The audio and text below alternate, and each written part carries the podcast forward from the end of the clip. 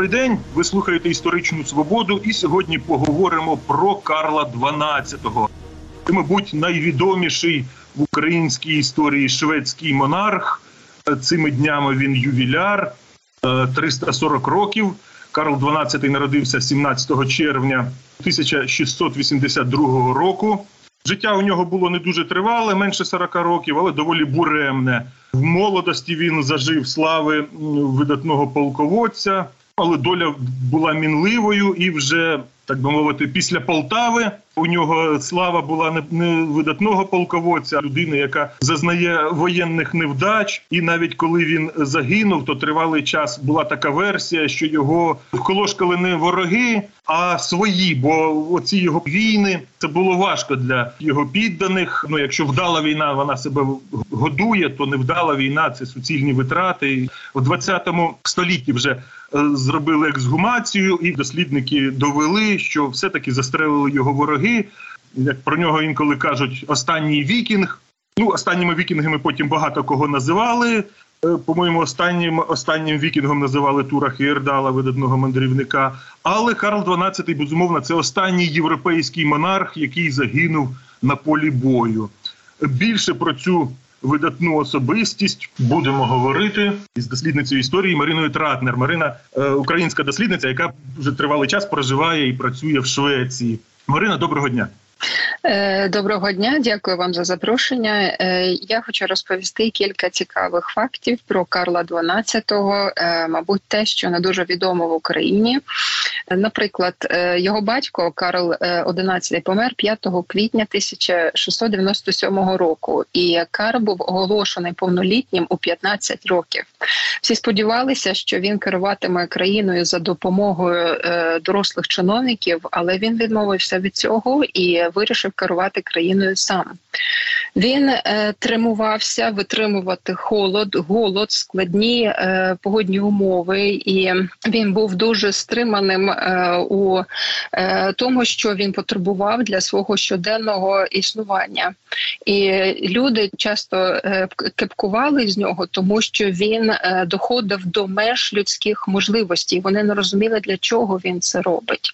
Але з часом, коли він був на полі бою, то він витримував такі умови, які інші люди е, не могли витримати завдяки тому, що він тренувався. Після перших перемог молодого Карла йому там 18-20 років. Його вже вважали видатним, мало не геніальним полководцем. Порівнювали з Олександром Македонським.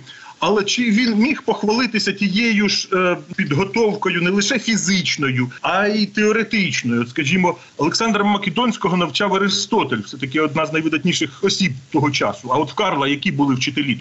Його навчали люди на найвищому е, рівні у Швеції. Безумовно, у нього був радник Ерік Ліншольд, е, як говернант і говернер. Вчив його е, латині та інших мов. Йому викладав священник Ерік Бензеліус, і до того ж йому викладав генерал-лейтенант Карл Магнус Стюарт. Він отримував навчання різними мовами. Він вивчав латину. Він вивчав е, німецьку мову і вільно володів німецькою мовою. Е, до того ж, він е, знав французьку, але не дуже полюбляв спілкуватися французькою мовою. Він дуже любив релігію і постійно возив всюди з собою Біблію. Міг цитувати різні частини Біблії на пам'ять, і люди вважали його ну майже майже святою особою. І я читала дослідження, читала розповіді щоденники військових і він дуже надихав їх, тому що він не ховався за спини своїх військових, а навпаки, першим йшов у бій. І навіть ті, які були поранені, вони здіймалися і йшли слідом за ним. Він був дуже скромним е, в тому, що що він споживав і як він одягався. І одного разу було так, що е, солдати почали скаржитися на те, що був не дуже смачний хліб. І Карл XII, який проїжджав на коні, він це почув. Він сказав: можна можеш мені дати твій шматок хліба? Е, солдат дав дав йому шматочок. Він спробував який смачний хліб. І всі почали сміятися над солдатом, тому що для короля це було смачно, а для солдата ні. Тобто, після цього вже ніхто не скаржився.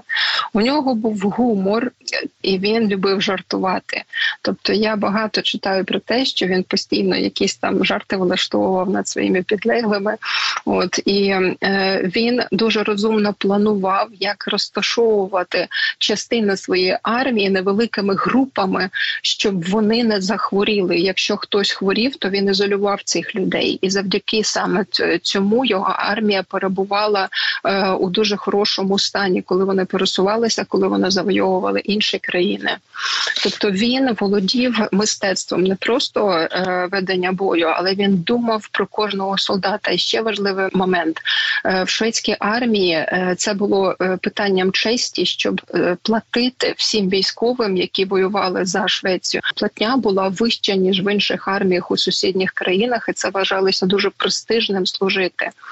І, от, наприклад, коли була е, Полтавська битва, наприкінці битви, коли Карл XII був поранений, мав поїхати е, після Полтавської битви, він наказав Левенгаупту: перше, що ти маєш зробити, це зібрати військову касу і заплатити всім, розподілити ці гроші між тими людьми, які воювали за нас. Це принципово важливо.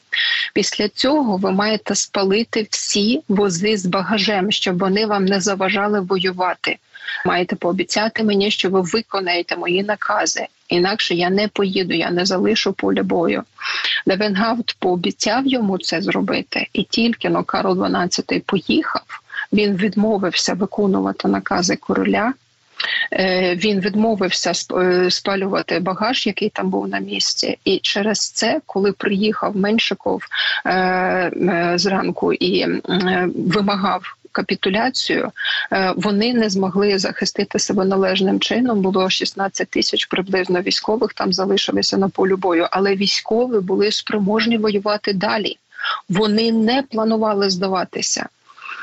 Є Левенгаупт порушив накази Карла XII і не тільки не роздав, не, не сплатив гроші, не тільки не спалив багаж, а і здав повноцінну армію ворогу.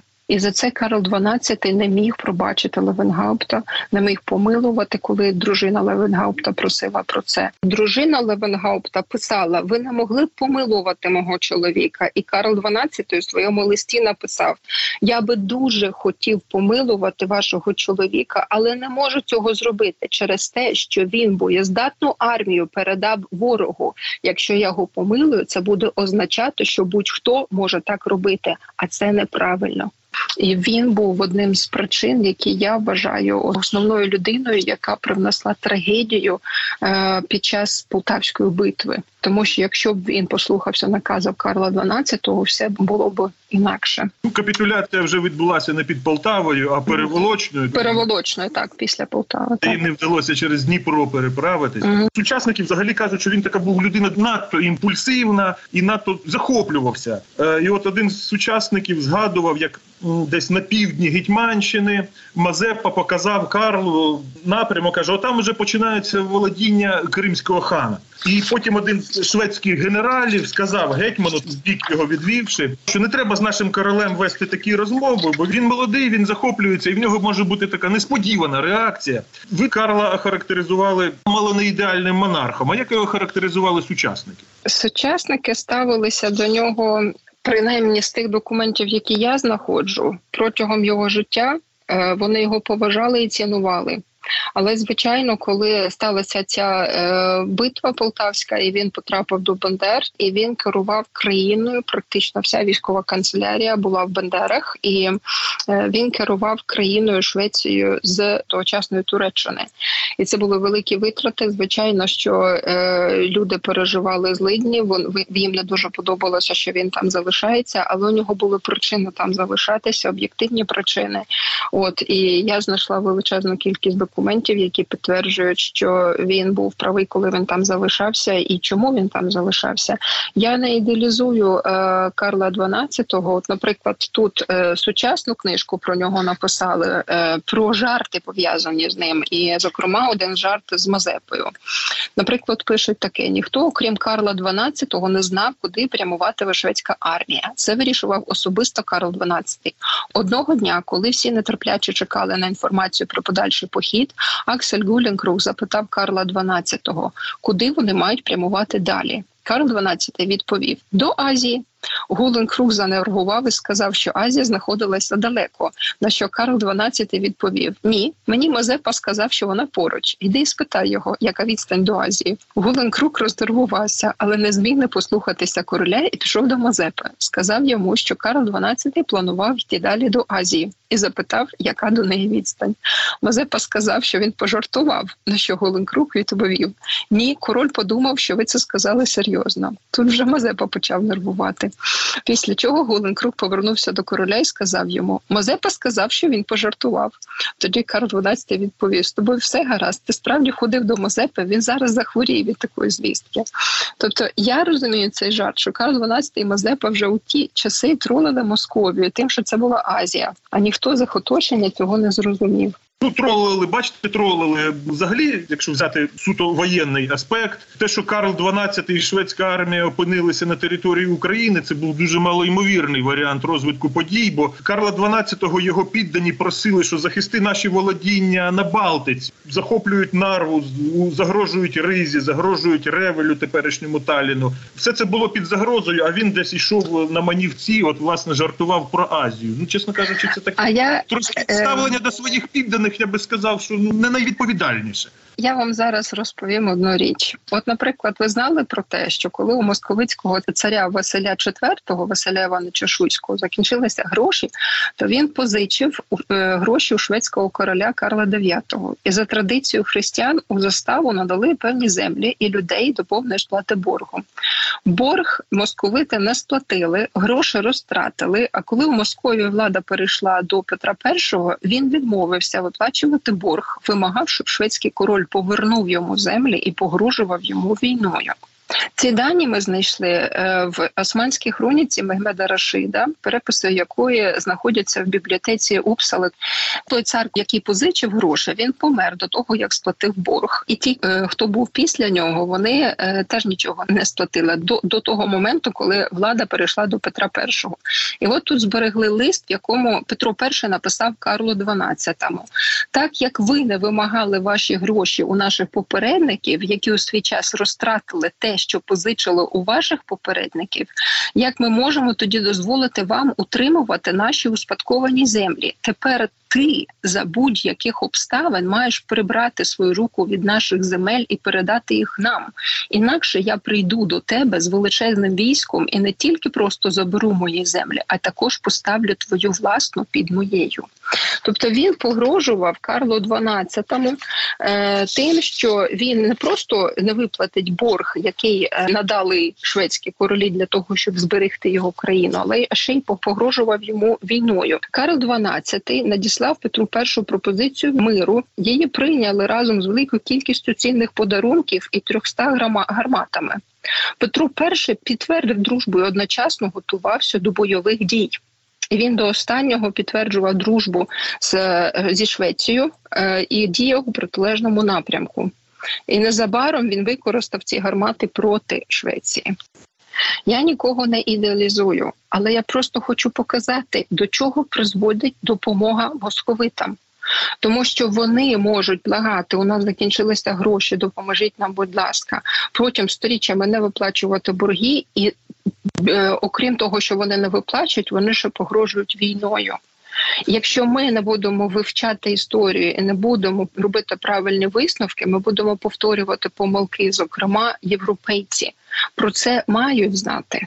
Карл XII теж позичав гроші, зокрема у Мазепи. І Знаю, наскільки 88. мені відомо, не повернув ці гроші. Повернув це неправда. Він повернув ці гроші. Кожна копійка, яка була позичена у е, Войнаровського з грошей Мазепи, які він отримав, була виплачена. Про це є документи, які зберігаються в Держархіві Швеції. Я знайшла величезне досьє про це. Він повернув гроші е, пані Войнаровській, дружині е, Андрія Войнаровського. Андрій Войнаровський це племінник і спадкоємець гетьмана Мазепи, але оскільки його невдовзі в Європі викрали московські агенти і відправили в Сибір, то всі майнові права перейшли до його дружини. Їй повернули гроші е, будинками, їй повернули гроші е, нерухомістю і е, грошима безпосередньо грошима. Тобто вона вимагала виплату цих грошей протягом дос, дос, достатньо довгого часу. Потім вона сказала: якщо ви не виплатите мені ці гроші, то я поїду і продам ці бумаги, які засвідчують ваш борг іншим країнам. І тоді вони виплатили їй повністю до кож... до, до останньої копійки весь борг.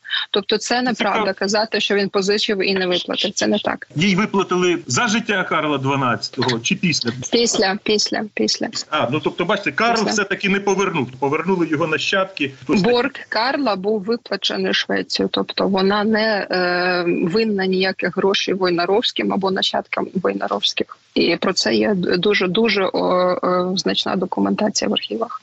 Е, Яке місце в планах Карла XII посідала Україна до Полтавської битви і після? Карл XII підтримував козаків, тому що вони допомогли б йому захистити море. Петро І хотів вийти до моря, і він бачив українців і козаків як своїх е, людей, які можуть допомогти йому захистити море. Потім, коли він зустрівся з Мазепою, Мазепа перейшов на його бік, і Карл XII, коли він потрапив до е, Бендер разом з Мазепою, разом з Орликом, Пилип Орлик е, написав конституцію, е, Бендерську конституцію, яку ми знаємо. Карл XII визнав цю конституцію, і він був протектором України. Він захищав Україну. І потім ми знайшли документи, наприклад, від 14 вересня 1711 року, в якому він пише своєму представнику Константинополі про те, що у переговорах з султаном представник має представляти інтереси України як незалежної держави. А якби козаки мали Балтійське море захищати, то такі козаки доволі далеко від Балтійського моря. Козаки е, мали контакти зі шведськими е, королями е, з 1600-х років. Приблизно так були контакти з козаками. Шведські королі намагалися налагодити стосунки з козаками для того, щоб забезпечити собі безпеку у Балтійському морі, е, щоб в війнах вони виступали на стороні Швеції.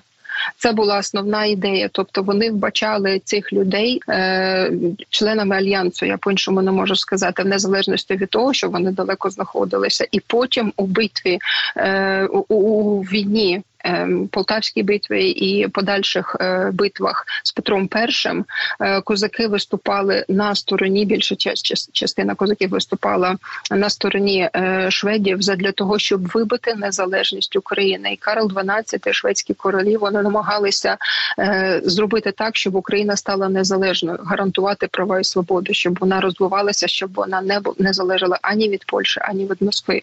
Це була основна роль. Е, Шведських королів, і в тому числі Карла XII. він наслідував політику свого батька і свого діда. В цьому А що відомо про ставлення тодішніх українців до Карла XII? Е, була одна така ситуація, коли е, Карл XII приїхав е, в Україну, то було дуже холодно, і Мазепа побачив, що Карл XII ходить дуже легко одягнутий, і він подарував йому шубу, дуже велику таку дорогу. І Карл XII подивився, сказав дякую, але передав її своїм підлеглим. Тобто він піклувався більше про інших ніж про себе, і про це є багато свідчень, принаймні е, тих людей, які знали його особисто і брали участь у битвах, а не просто критикували його. І е, люди, які спілкувалися з Карлом XII через те, що він завжди тримав своє слово, вони вбачали в ньому гаранта свобод України. І у всіх листах, які я знаходжу, вони звертаються до нього з проханнями захистити свободу козаків. І він захищає незалежність України. Він допомагає повернути права і свободи всіма е, доступними йому е, можливими засобами.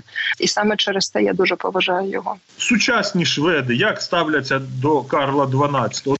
В Швеції є частина людей, яка дуже цінує Карла XII, тому що вони читали джерела, вони знають, що він зробив, яким чином він зробив. А частина е, не дуже поважає його, тому що вони вважають, що після нього е, Швеція втратила велику кількість територій і е, була у важкому економічному становищі. І якісь негативні речі про нього кажуть. От я знаходжу речі, все, що я знаходила, я бачу його з багатьох позитивних сторін. І я поважаю його за те, що він зробив, принаймні за те, що він зробив для України. Дякую. Це була історична свобода. із українською дослідницею, яка працює в Швеції Мариною Тратнер, ми говорили про буремну долю Карла XII. Передачу провів Дмитро Шурхало. На все добре.